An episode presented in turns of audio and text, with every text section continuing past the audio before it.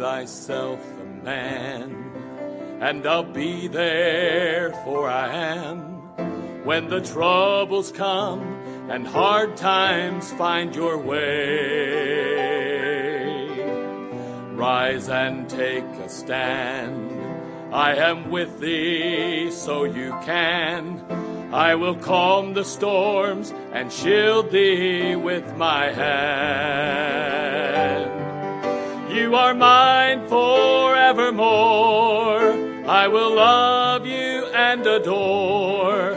All your sin is washed away by the blood I shed that day.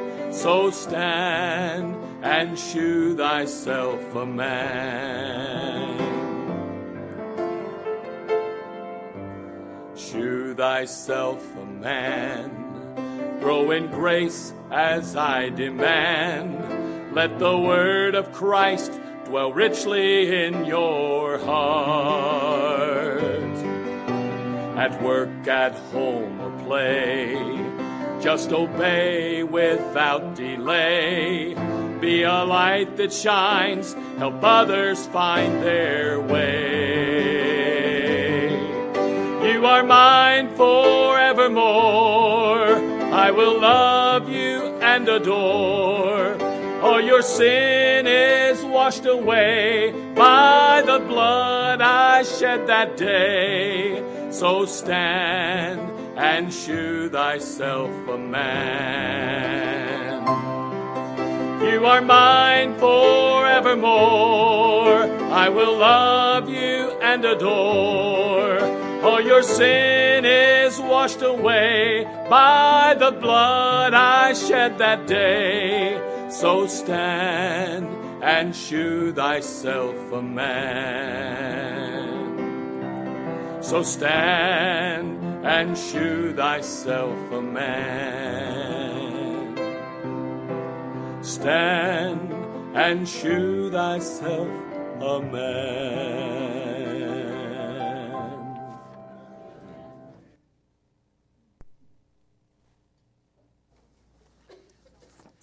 Let's go ahead and take our Bibles tonight. Turn over to the book of 1 Timothy. We're still in the book of 1 Timothy.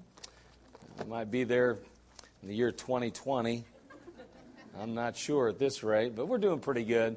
1 Timothy chapter 4. 1 Timothy chapter 4.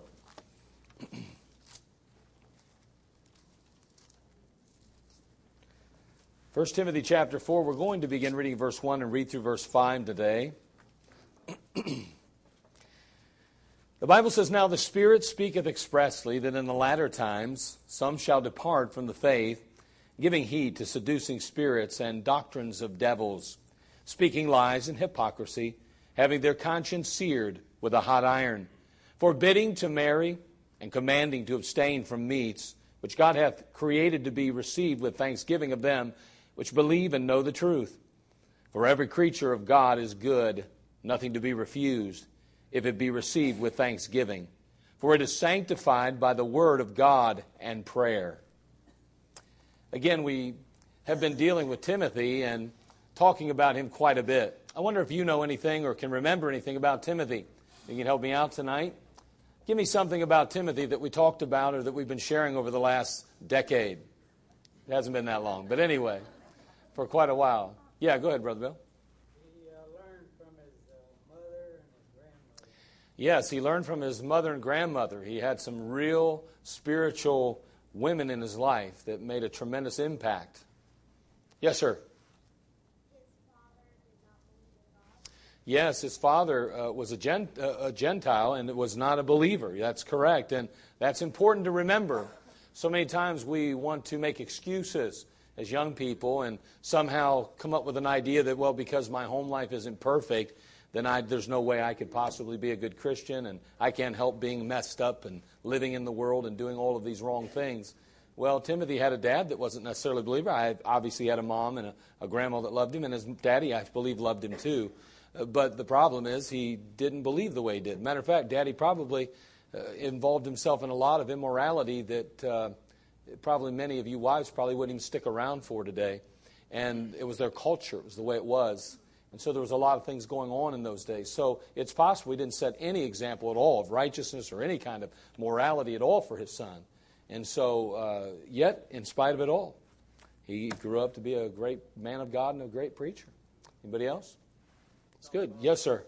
He was young and still required to start a new church, and, and, uh, and he done Well, he, he definitely uh, was, uh, was sent to Ephesus, and there he, as a pastor, being probably well, who knows how young he was? He could have been extremely young. And yet, as was mentioned, he came through with flying colors. Amen? He had the Lord and he exercised his faith. Did, did you have something? Was that what you was going to say, too? That, that was the key right there. Okay. Not about age, it's about faith. Absolutely. Again, uh, if we learn anything from uh, young Timothy, it's that God can use us at any age in our life if we'll yield ourselves to Him wholeheartedly. Anybody else? Uh, yes. Absolutely.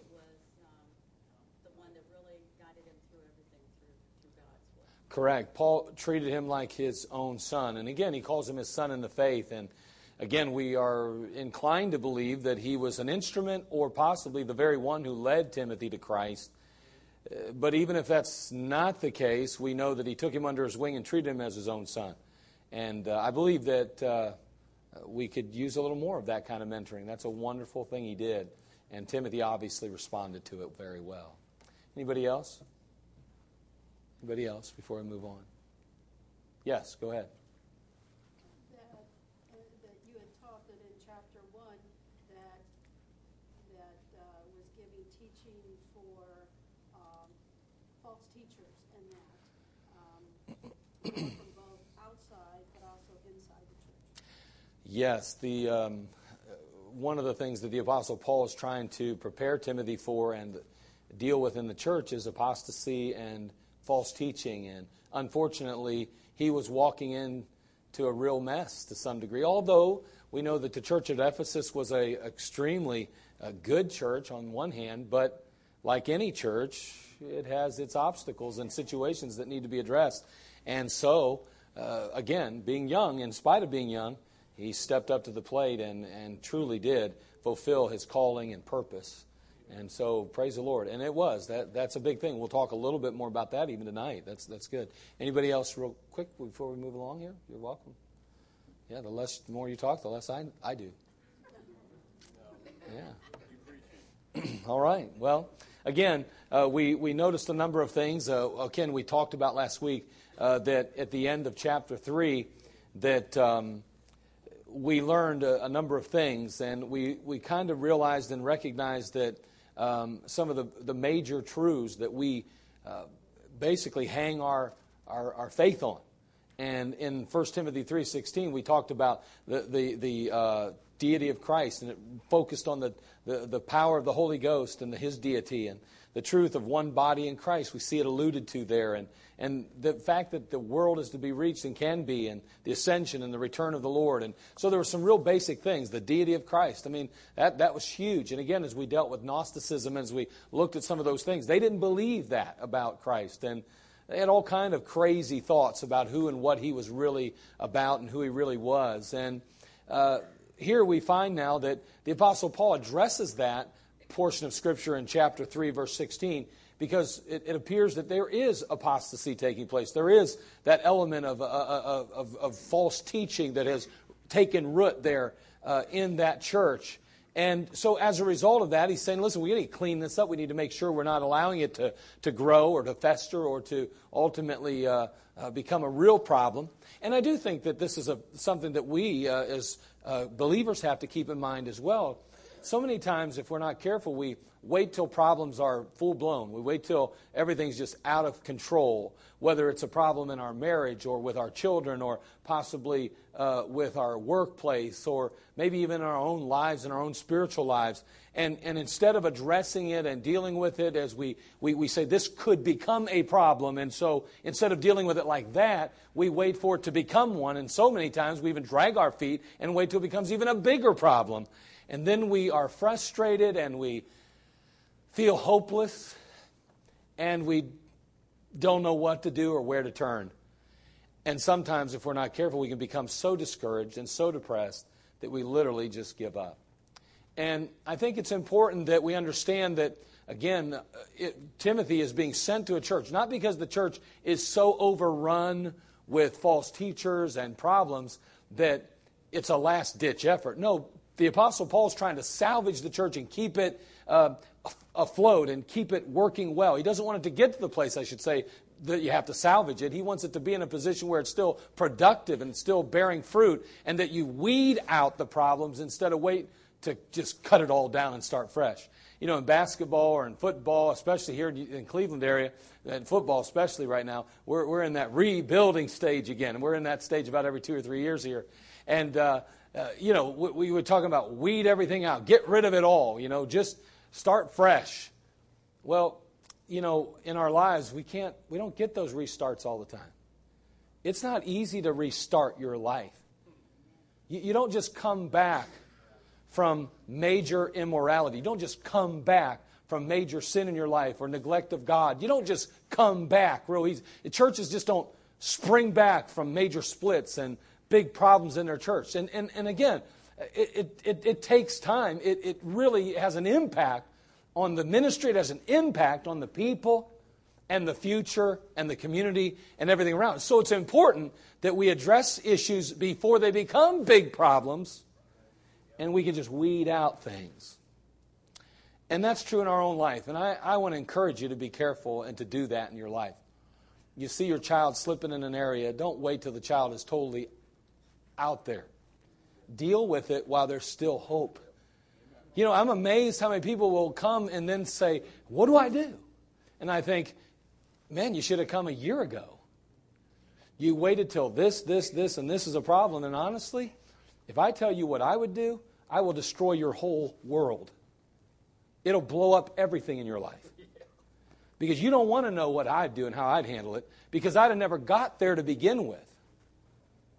So the way I would handle it would be different. Now, I got to tell you how you need to handle it based on the fact that you permitted it not just to fester, but now be full blown.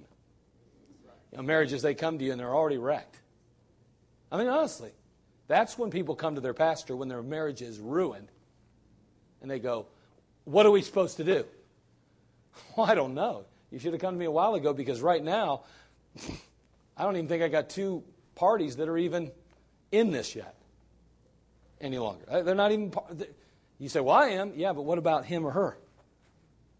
You, you can't make relationships work if only one of them's willing. You can't make it work. So it's, it's tough, you know. So anyway, deal with it before it becomes a problem. And I think we notice that with Timothy. That's what he's there. Oh, there were some really uh, interesting characters in the church there, and he had to deal with it. As a matter of fact, he even, as the Bible calls he excommunicated. He removed certain people from the ministry. Can you imagine that? I mean, he had to uphold that even in some cases. I mean, that was a rough pill to swallow. And for a young guy, eh, I mean, just to say, oh, by the way, and the Apostle Paul turned you over to Satan for the destruction of the flesh. So guess what? I'm sorry, I can do nothing about that because, you know, you create your own bed and I lay in it. You get right with God, then we'll talk. Hey, that'd be tough for a young preacher to tell some older gentleman, especially somebody that had a lot of influence in the church at one point.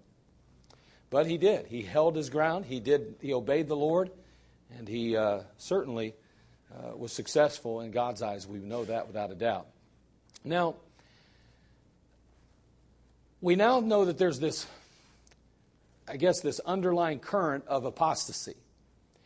And last week we noted that Paul announced that apostasy, or the, the apostasy was announced. He, he made it clear. In 1 Timothy 4 1, he says, Now the Spirit speaketh expressly that in the latter times some shall depart from the faith, giving heed to seducing spirits and doctrines of devils. He announced it. He made it very clear. Guess what?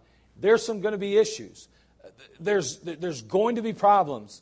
In those latter times, some shall depart from the faith, giving heed to seducing spirits and doctrines of devils. Now the apostle is going to ana- analyze this. He's going to analyze this apostasy or those that are peddling the apostasy. And we're going to talk about that for just a few minutes today, and we're going to look at it. Notice in verse 2, we'll just read the verses and then we'll pray quickly. Speaking lies and hypocrisy, having their conscience seared with a hot iron, forbidding to marry and commanding to abstain from meats, which God hath created to be received with thanksgiving of them which believe and know the truth, For every creature of God is good and nothing to be refused if it be received with thanksgiving, for it is sanctified by the word of God and prayer. And so we see it announced in verse 1. Now we're going to see this all analyzed in these next couple verses. And so let's have a quick word of prayer, and then we'll go ahead and get started. Father, we love you. Thank you for this time together. Thank you, Father, for the investment of the people of God to be here tonight. And thank you, Father, for their input just a few moments ago. What, what a great encouragement it is to me to hear the people of God share information and, and, and truths from the Word of God. And Father, thank you for just the fact that they're listening, they're hearing, and they're taking it to heart. Now, Lord, I pray that you'd bless us tonight, that we'd be encouraged from your blessed book. Father, be glorified in everything that's said and done. You're so worthy of it. In Christ's name, amen. So, while he analyzes this end time apostasy, he points out that the spread of this apostasy or the spread of these this false teaching is going to be made by people that lack character. And you say, well, what do you mean? How, how can you say that? Well, notice how he puts it here in the passage. He says, speaking lies in hypocrisy. In other words, they're going to be liars. Isn't that what he's saying? Speaking lies and hypocrisy. So if, if I said to you, is a person that lies a man or woman of character, what would you say? Of course you'd say, no. You can't have character and lie. I believe that's one of the great fallacies in our culture today. We believe that we can continue to dismiss any real morality, decency, and even ethical aspects of life and still feel that we are men and women of character. I believe, I believe people think. People can be bold faced liars and say, I'm a man of character, I'm a woman of character. People can, they really do. They see themselves differently than they really are. And we do that. If we're not careful, we perceive ourselves in the same light. It's so much easier to see ourselves in the good light. We want to believe ourselves to be men and women of character, men and women of integrity, men and women of faithfulness and courage and commitment and but we're not always everything we believe ourselves to be, I'm fearful to say. And in this particular case, Paul the apostle points out that the spread of this false teaching will be spread by people that lack character, those that speaking are speaking lies in hypocrisy. Now, that word, or those words speaking lies, simply mean to speak false words. They're not true. And then the word translated hypocrisy conveys the idea of play acting, pretending. When we were children, we always pretended to be someone else or something else in so many t- cases. Whether it was a young child that's out in the basketball court pretending to be Michael Jordan or LeBron James or possibly someone else. I mean, we play act, we pretend. When I was a kid, we used to do little tapes. It's when the, um, you know, those cassettes just came out. that dates me a little bit. But, but uh, way back there in the, the dark ages. And uh, so when they first came out, we happened to get one of those little small cassette deck players. Now, you can't even fathom it. You young people don't have a clue what I'm talking about. But they recorded things, okay? And so you could hit a record, you know, the play button and record button together, and boy, I'll tell you what, you could talk and it would. And we used to we used to do these like shows, whether it was Bonanza or or uh, I remember uh, that show years and years ago, that thing called Jaws, where they that big shark would eat everybody up or something. And so we did this. We we play act and we get on there and start pretending to be the characters on this show, and we tape this whole thing. And boy, you know, we'd be ah, and all that, you know, all that stuff, and we're going crazy and you know, you wonder why I could do all these stupid skits I do. But anyway, uh, so we did it. We'd play act, you know, and then, then sometimes we'd pretend, you know, this way, and we'd actually, not just with our voices, but with our bodies. And, and you know what? That's, that's exactly what is going on here. And, and, and scary, this is scary in one sense because what, what he's really saying is, is that those that are going to peddle false teaching, you know, they're going to put on a good show. But nonetheless, it'll be lies anyway. And so Paul issues a very sharp indictment here. And one has to assume that it's because of that overwhelming overwhelmingly serious nature of apostasy. I mean, he, he's very bold. He says they're going to speak lies and hypocrisy. They're going to be play acting. They're going to, they're going to be doing these things. And, and he's very forward with this. I believe the catastrophic damage that apostasy produces in our churches and in our lives, our families, and ultimately in our eternity and our futures will not even be known this side of heaven. I don't think we will ever understand how horrible and tragic false teaching is and how it has so sorely affected so many. The, I guess, sad part of all this is that these so called liars, these ones peddling these lies, these deceivers, they're not simply victims of a delusion. They're not just falsely, they're not just misunderstanding doctrine here. They didn't just get it mixed up any. I mean, they are very aware of what's going on. They deliberately act against the truth as it is revealed in Scripture. It's there, and they choose to disregard that truth.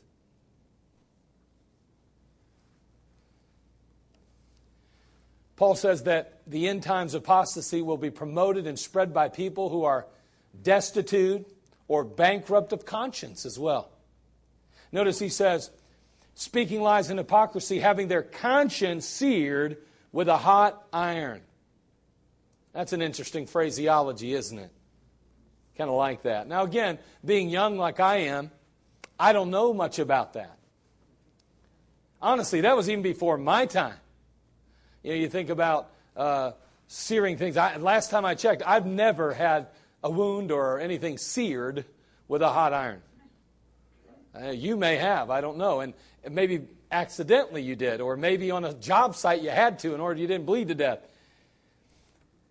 But this particular passage says that this false teaching, this apostasy will be spread by people who have a conscience that's seared.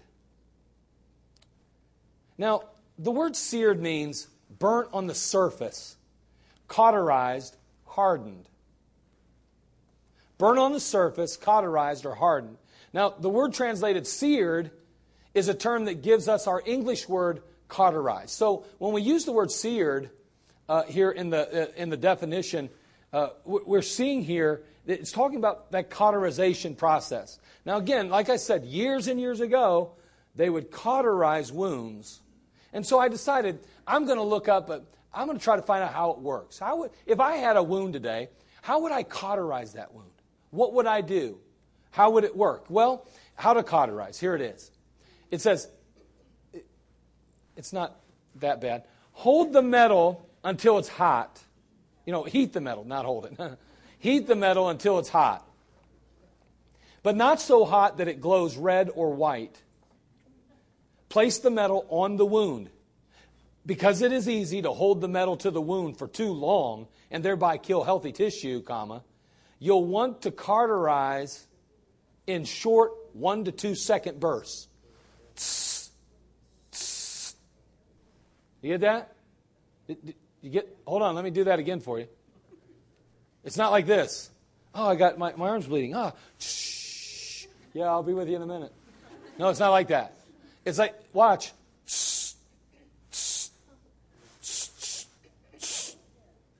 See that? That's how, that's how you cauterize a wound. Now remember that next time. If you really need to. Say if you're in the wilderness. Some of you great white hunters around here. Now, isn't that interesting to you? I think that's interesting. I, I think it's interesting. If you want to, to most effectively cauterize a wound, then you need to do it in short bursts. Now, we're told that Satan will sear the conscience of those apostates, that he'll sear their, their consciences.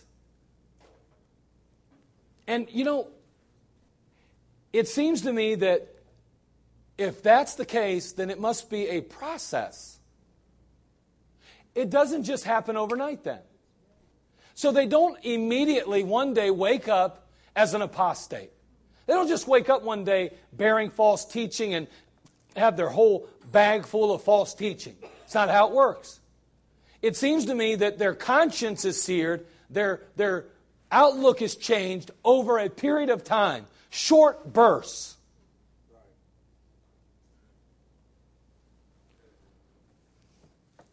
See, the problem is, is that we permit ourselves to be influenced by apostasy first. We're influenced by it. We allow ourselves to be around it.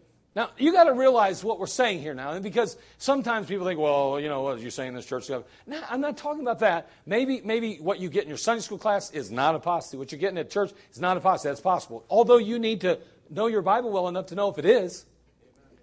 But, but the fact is, is that everywhere we go, there is a battle taking place. Everywhere we go, there, there's a warfare that we're engaged in. Do you realize that everywhere you go, Satan and his demons are at work to try to trip you up? They want to clutter your mind with something that is not truth. They want to ultimately redirect your attention somewhere other than Christ.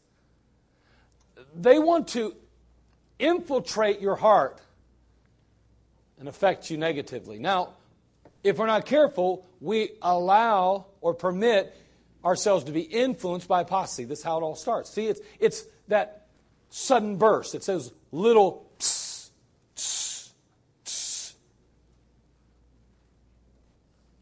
Secondly,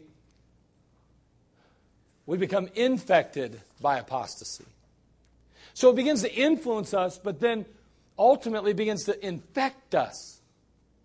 I don't know about you, but have you, if you've ever had an infection, there's nothing pleasant about that.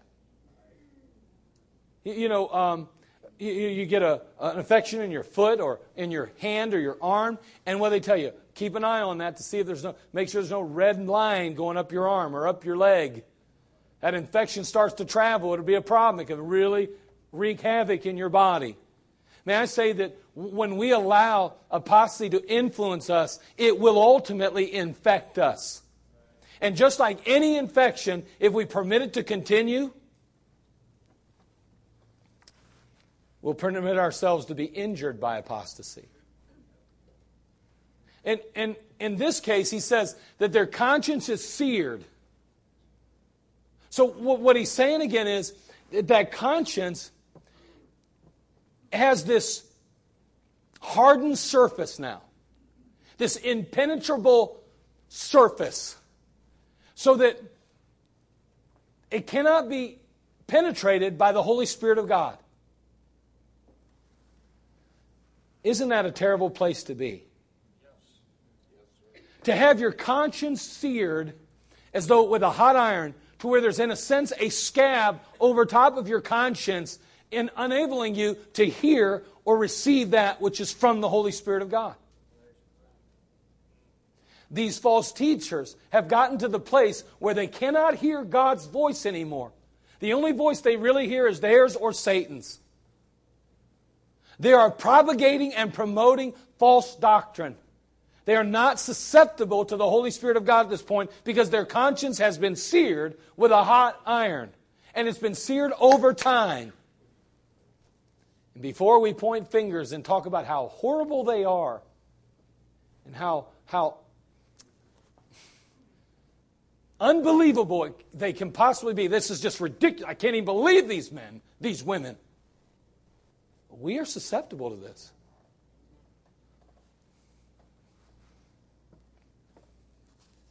In 1 Timothy 4, verse 1, he says, Now the Spirit speaketh expressly that in the latter times some shall depart from the faith. Do you know, according to the scriptures, all of this begins with a departure from the faith. God helps to be very adamant about the faith. To be careful to maintain close, to, to, to remain close to, and to be informed about the faith. Paul goes on to mention two more marks of demon inspired apostasy here in 1 Timothy chapter 4 verse 3 he goes on to say, forbidding to marry and commanding to abstain from meats which God hath created to be received with thanksgiving of them which believe and know the truth. Forbidding to marry and commanding to abstain from meats. Those are the two. Now, again, according to the passage, apostasy is marked by an attack on marriage and an attack on eating of meat. Isn't that interesting? I find that interesting. Now, Gnosticism you know, plagued the early church, and we talked about that weeks ago, but these two prohibitions were part of its teachings. The Gnostics bought into this mess. matter of fact, Gnosticism would attack the relationship between husband and wife. You know, you had to be careful because uh, it kind of asceticism was something that was kind of elevated, just like it is in many other Eastern religions where you you uh, you know hurt yourself and you deny yourself to the point where that's the only way you can really become holy, the only way you can really grow close to God and be truly spiritual. Well, you know, there is some truth to that. We understand that we have what's called fasting, but they take it to another level indeed. Now, Paul he's going to address these issues because he knows it's a problem or a potential problem in the church. And at first glance, we may be tempted to look at the Catholic Church and kind of end it right there and say, well, forbidding to marry and commanding to abstain from meats. Obviously, that's the Catholic Church. But that, I don't believe, is the emphasis here, obviously. At this point, there was no Catholic Church. When he writes this, it wasn't even in existence. What we're going to find is as though, although Catholicism is cluttered with a number of additional teachings outside of the New Testament, and although tradition is often given more weight than the scriptures themselves, you will find that Catholicism does hold to the articles of faith that were mentioned in 1 Timothy 3:16. You say, what's that? Well, basically, that Jesus is God, manifest in the flesh, that he died, rose again, and ascended to heaven. A Catholic believes that. I mean, the Catholics I know did. So we got to be careful that we don't just dismiss this now, glumly just you know glumly just saying, well, whatever it is, I mean, that's what it is, and so it doesn't apply to us. It doesn't apply to us, you know, me and blah blah. It does. It applies to us. Because what we find then is that there's going to be other elements involved here. It's not going to be something we can necessarily put our finger on today. It's not something we can actually just identify and put a little sign above it and say, that's the danger. No. In 1 Timothy 4 3 says, forbidding to marry and commanding to abstain from meats, which God hath created to be received with thanksgiving of them and, which believe and know the truth. In forbidding of marriage here, the word forbidding is a strong word. Can you imagine that? Forbidding. I forbid you. Well, you know, when your, your children were younger, you know, I don't know, I never really talked like that. I didn't say forbid. I just said no. Because that forbids a long word. So anyway, but but forbidding, you know what I mean? And that's a word. I forbid you to go to your friend's house. And you know what? That's pretty strong language. I mean, that's pretty clear language too, isn't it?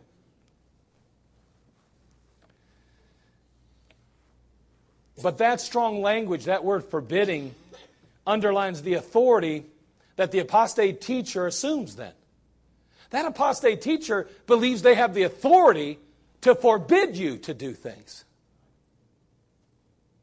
Not just going to teach it, they're going to forbid it. Isn't that interesting? You know, I'm amazed sometimes. You know how it is with believers. We, we consider God, we look at God, and we, we somehow get an attitude God doesn't let me do nothing. I can't do anything. As Christians, it's so boring. We're forbidden to go here and do this and do that. God doesn't say that. God says, You got a mind. I'd kind of like to see you serve me because you love me. I'd like to see you stay separated because you love me.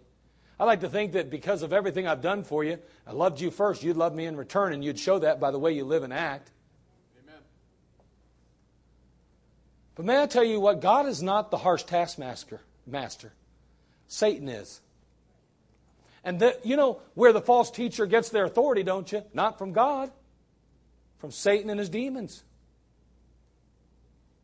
And they're the ones that are going to forbid you and tell you what you can and can't do. I'll tell you what, if you go overseas right now into certain countries and you see how certain faiths and religions handle and deal with their people, you'd be amazed at how they put them through such suffering and turmoil and heartache in order to prove their faithfulness and their loyalty and devotion to God. Now, we serve a God that is very much a gentleman a loving Father.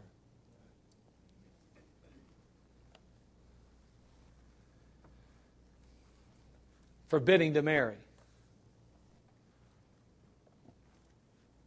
Paul expresses his desire that others be like him. And he says that in 1 Corinthians 7, 8, and 9. He says, I say therefore to, be un, to the unmarried and widows, it is good for them if they abide even as I. But if they cannot contain, let them marry, for it is better to marry than to burn. See, Paul doesn't demand it, though. He doesn't forbid you to marry.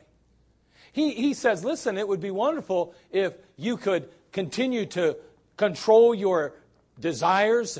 And it would be wonderful if you could focus your whole attention on the Lord Jesus Christ. If you could overcome those desires and needs and God would give you grace in that area to be like me and to focus your attention on the service of the King.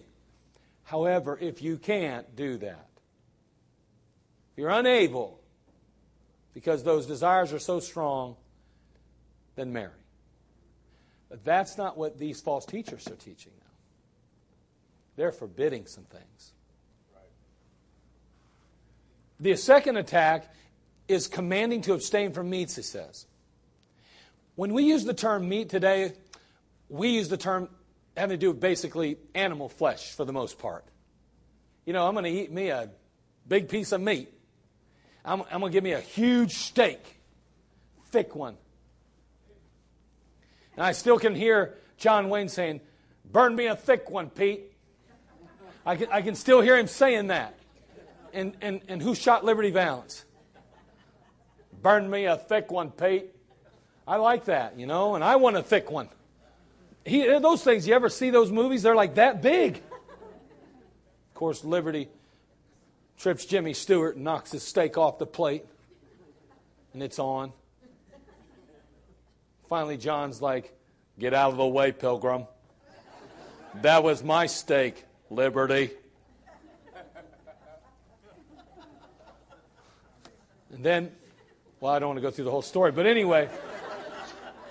That was a piece of meat. I mean, that's, that's what we're talking about. Now, again, in the Greek, the Greek word used here is, refers to the word, the food in general as a whole. When you, you read in the Bible the word meat, a lot of times it has to do with anything you would eat.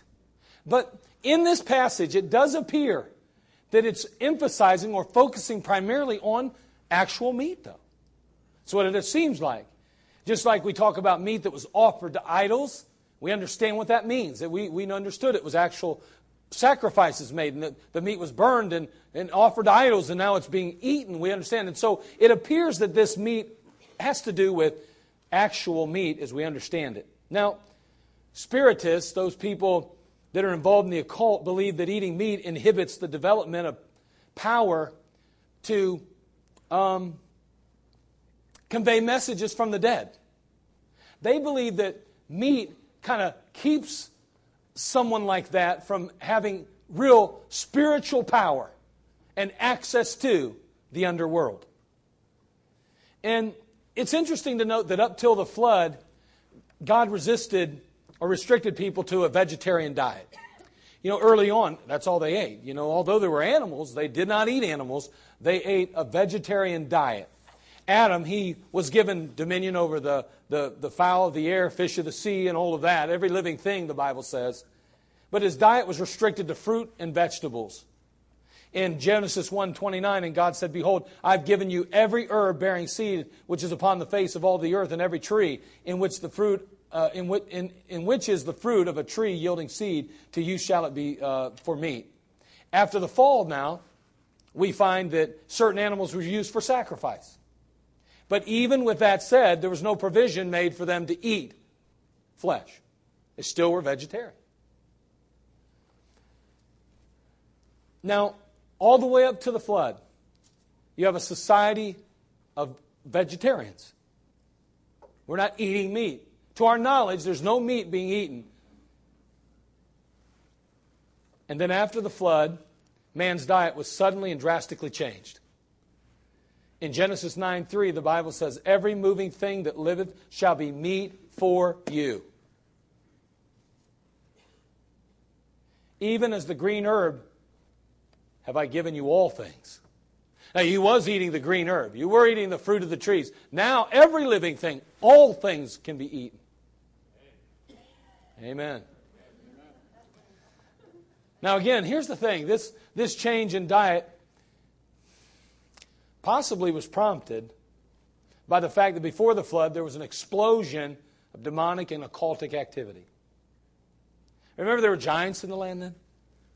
That was a direct result of demonic activity, folks. A direct result. And so it's possible that now, all of a sudden, after the flood, God permits mankind to eat meat because mankind ended up focusing their attention in the wrong direction here. And there's something to this vegetarian diet that lends itself to the occult. Someone says, You're out of your mind. Really? It's funny. If you'll look at the occult, and let me just define what the occult is here supernatural, mystical, magical beliefs, practices, or phenomena. S- synonyms. I looked up the synonyms of this word, uh, occult. It says the supernatural, the paranormal, supernaturalism, magic, black magic, witchcraft, sorcery, necromancy, wizardry, the art, uh, black arts, occultism, you're not supposed to use the same word in your, your but that's a synonym. Anyway, di- diabolism devil worship, devilry, voodoo, hoodoo.